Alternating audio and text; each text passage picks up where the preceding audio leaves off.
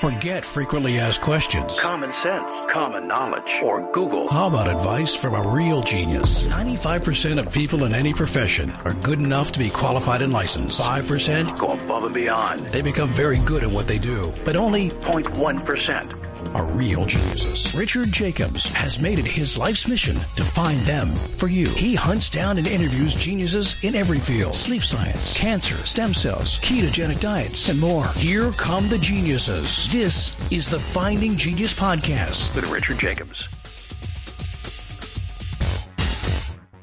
Hello, this is Richard Jacobs with the Finding Genius podcast. I have Kilian Koepsell. Uh, he's a, with a company called Caption. He's their CTO. Caption Health is the name of the company. The website is captionhealth.com, C A P T I O N health.com. And we're going to talk about um, an FDA approved AI guided ultrasound system. So, Kilian, thanks for coming. Thanks uh, for having me, and yeah, great, great to be here. Yeah, I've had, you know, ultrasound a few times. I've, you know, my wife, when she was pregnant, she had it. So I've seen the tech putting the goo on the person and, you know, moving the, the ultrasound thing around and, and looking on the screen. So it looks like you're, you're using AI to guide it. So tell me about what's this innovation look like? Like, how does it help and what does it work? What does it do?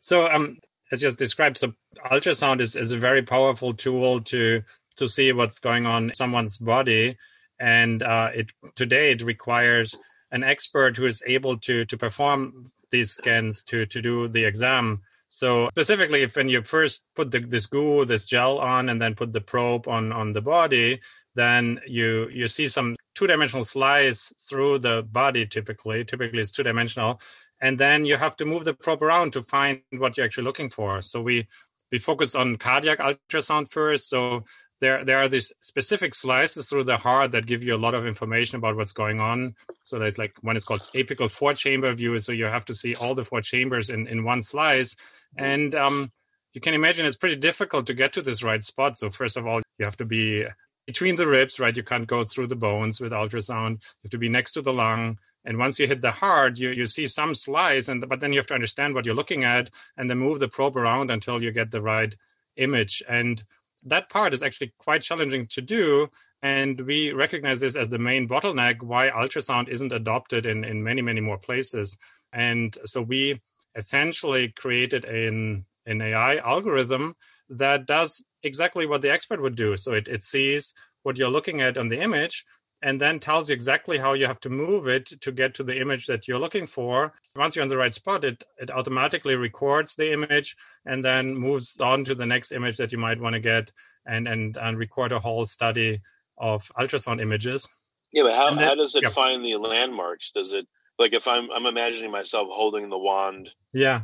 doing it, and I'm looking on the screen, would I see like colors that change as I get over the right spot or arrows, or how does it let me know where to go? Oh, yeah, that's a good question. And that's actually a big part of solving the problem, right? The first part is you have to train the AI that the AI knows where it should go. And then a big part of the problem is how you properly communicate that to a person because there, there are many dimensions, right? You can go up, down, left, right, and then angle it different direction and, and rotate it Okay. there's lots of degrees of freedom and um, and we want to make it as easy as possible so that a complete novice can use the device right? So you don't want to have very complicated technical terms in there.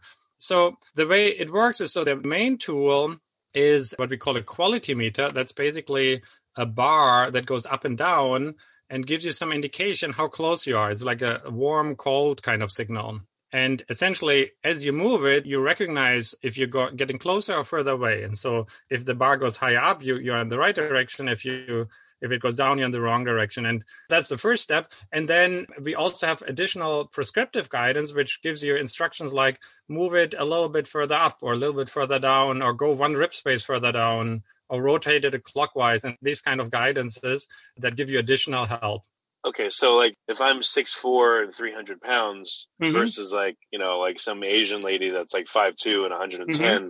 Like uh, is there a series of registration marks when you begin the ultrasound that you have to run the machine through, or how do you get Mm-hmm. Yeah. all this going and make sure it runs right? You're right. I left out one step. So the, the very first thing the machine does, it, at first it, it asks what, what kind of um, exam you want to do, right? And it- let's say you you say you want to have a cardiac exam and you want to have the following three, some three specific views, and then it starts out with showing you a landmark on, on a standardized, like schematized body where you should put it and gives you instruction. For, for example, it would tell you put it between the second and third rib next to the sternum, and then it shows you on the picture where it is.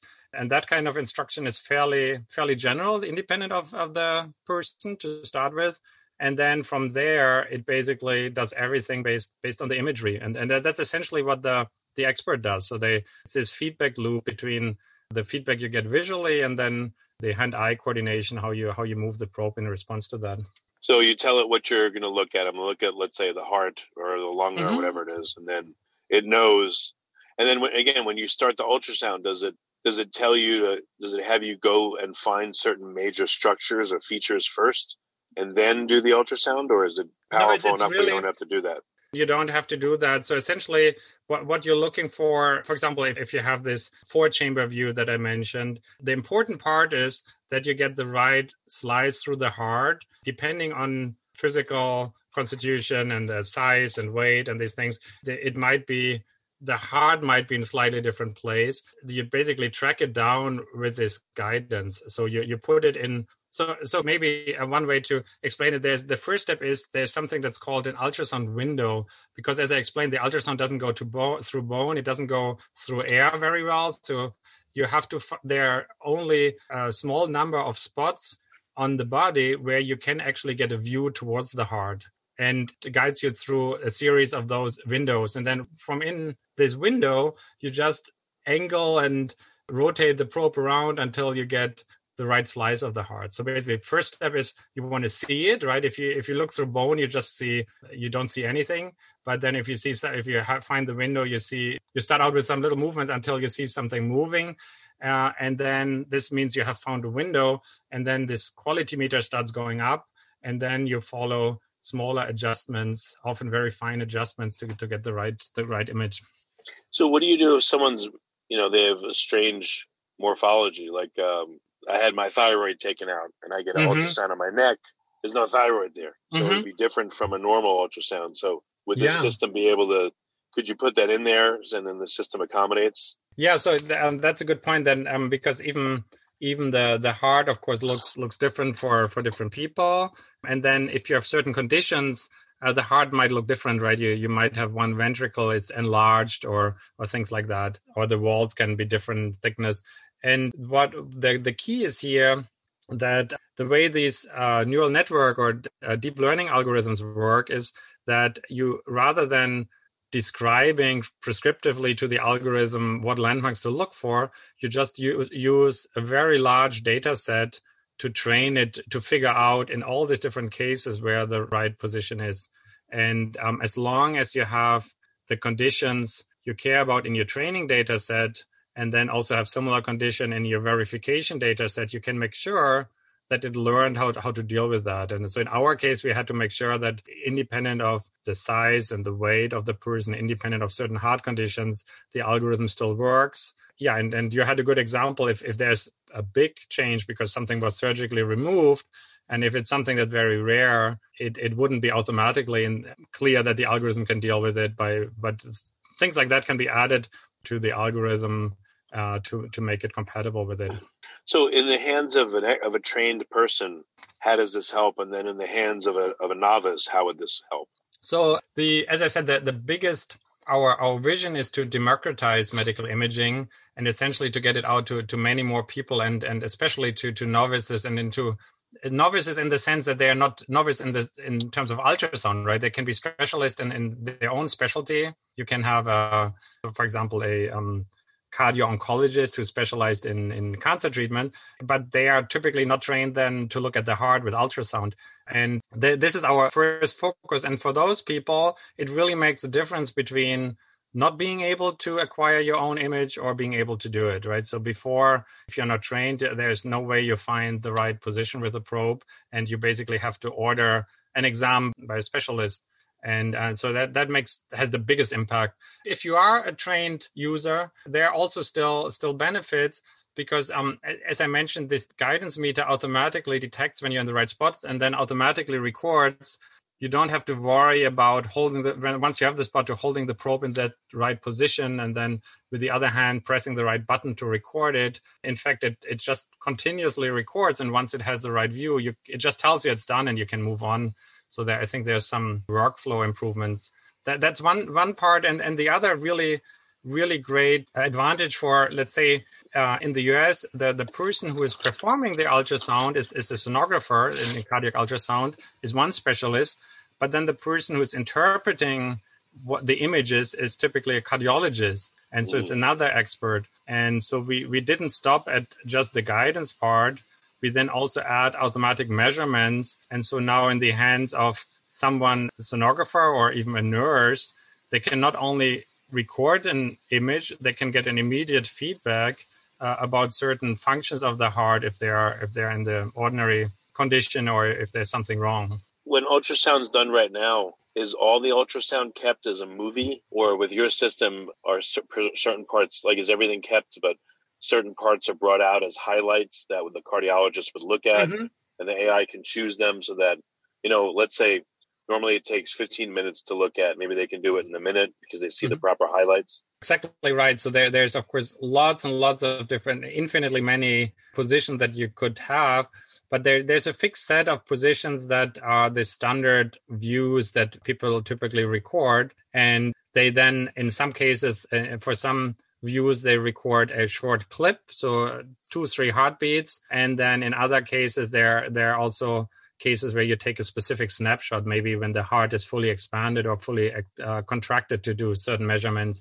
And so in the the different types of ultrasound, so in in the cardiology space, if you have a professional exam, you basically have 100 about 100 different views. So there there might be 50 clips and 50 still frames and it takes actually quite a while to go through them. And in that setting i think you're exactly right. The the software can can point out the clips where something looks suspicious and and it can reorder them and can really present it to the reviewer to speed up the process. And in the in the point of care case so basically when you take a quick exam for example in the emergency room if someone has severe symptoms and you want to quickly figure out is that a problem with the heart or is it with the lung then they often take only one or two or three quick views. And and then again it's known depending on what you're looking for you know which kind of views you want to look for. And you can use our device to acquire those. And then either you they often these emergency physicians they're able to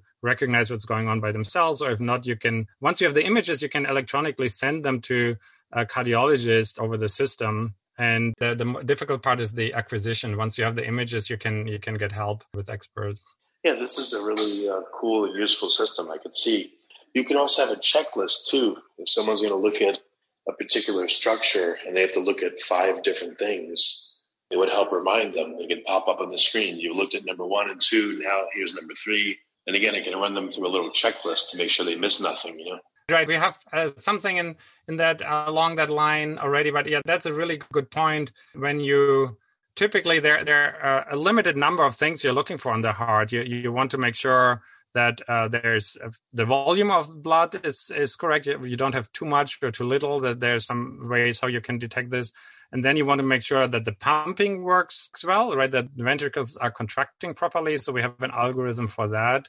And and then once you have that, you also want to make sure that the valves are properly opening and closing. And we're working on those algorithms. And for these different decisions, you have different views you want to look at. And as you mentioned, the algorithm could make sure that you have a good view of the different valves, for example, uh, in order to be sure you had you have a look at them and that they're working well. And we do this for the pumping function. So essentially, depending, you have this three-dimensional ventricle, and if you take one slice, you get a good idea if it's pumping well.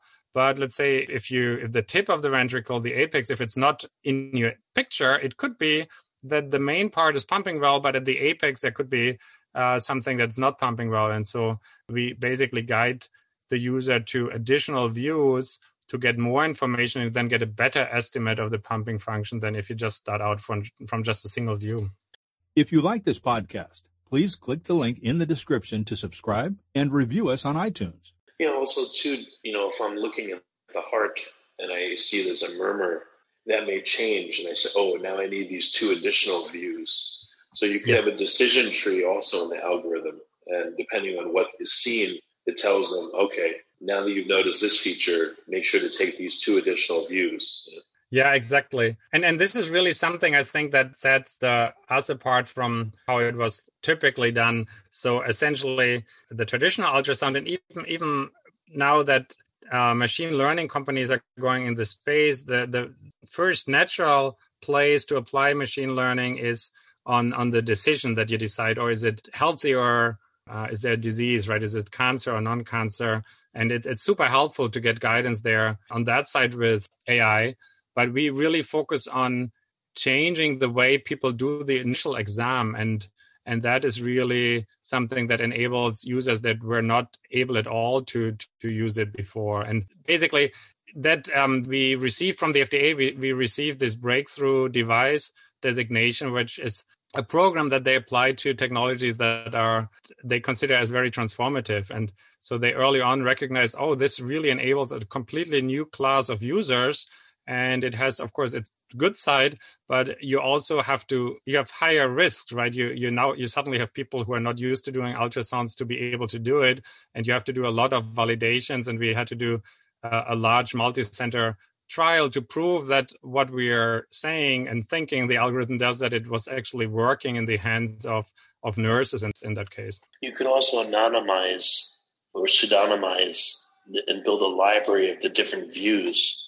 So, like if you have left ventricle or all four, and you have that picture from a thousand, ten thousand, a hundred thousand people, and you make libraries of it, when someone's doing an ultrasound, if they need to, they can call up a library of that particular shot and see like if, if what they're seeing doesn't really make sense or looks weird, mm-hmm. maybe they could pull up that library and see images of other people that have done ultrasounds on that particular feature, and that would help guide them too. That, that's a good idea, and and especially I, I would imagine even if you are even if you're doing exams on a fairly regular basis, especially for very rare conditions, there might be things that uh, an individual doesn't come across very often, and so yeah, it, it, I think it's a great idea to have these cases available to help them diagnose it. This is more on the again more on the diagnostic side, and I think there there's an enormous things that uh, great things that you can build there, and we are we are working. We we see this as this pipeline. So there's the acquisition, and then you have some basic basic measurements and interpretations, and then in the end you do a diagnosis. And I think uh, what you mentioned is specifically useful when you want to get to a final diagnosis and we are we are working through this pipeline and have been more focused on the acquisition and interpretation side for now but really in the end is most useful if you can provide the guidance end to end all the way to uh, a diagnosis what's actually going on well if you associate it with the other health data of the person and as the ultrasound gets done if the algorithm slots each image into a database and again you end up with 100,000 images of all the common things to look at in different people's hearts. That data could be used by researchers. It could be very valuable. It would be a huge, you know, if people wouldn't have to go and do that when they're looking at other issues and problems, would all be there. So you can monetize this in that way. It'd be a great source of data for you guys, you know. Yeah, yeah, it's a great idea. And then the there's there are some databases where you have images from the the Echo lab. So in, in, in fact we we needed to focus on an area where there is digital data, right? Because we needed it to train the to the algorithm to start with. But now that it can get into much more different settings, you probably come across different conditions, and and so yeah, I, I think you're right. It would be super helpful to provide those reference images to to the user. So, what stage is this at? Is it being used clinically right now, or not yet? Yeah, yeah, it, it is. And so we we originally we we planned to get it released this fall, but in in the beginning of the year when the first wave of the pandemic hit, it was pretty quickly it was clear that in in the context of COVID that there are often heart conditions that are important to detect and to monitor, and it was also clear that it's very challenging, especially with uh, these infectious patients to to get the expert into all of these different isolation wards and and scan the people. And so what we basically did is we enabled the the nurses that take care of the patients in the isolation ward to acquire the images themselves. So, so they had already the patient contact. And uh, in order to do that, we, we got this emergency use authorization from the FDA to be able to do that. And this is when we first started using it in the in the real world in the clinical context. And then uh, since then, we have deployed it now into hospitals commercially as well. Would you actually have people do it on themselves, or you just have a, a technician that was already put into the isolation ward that would do yeah. all of them and then come out? Yeah, the latter. So I, I'm, I'm personally, I'm pretty excited about the idea that one day it could patients could take use these devices themselves, maybe even at home. But but currently it's it's always healthcare providers. So it, it could be the nurse that is taking care of the patients already in, in has all this PPE and dressed up and uh, and then just does one more measurement using this ultrasound device. So the vision is that ultrasound hopefully one day will be more something like a additional vital sign, like you, like you measure blood pressure, and and not consider this procedure that you only perform in, in very rare occasions when people already have severe symptoms, which which often is very late into whatever they are dealing with. In a few years from now, Apple will probably buy you guys and put it in the iPhone. You could do like ultrasound from your iPhone or something. I bet.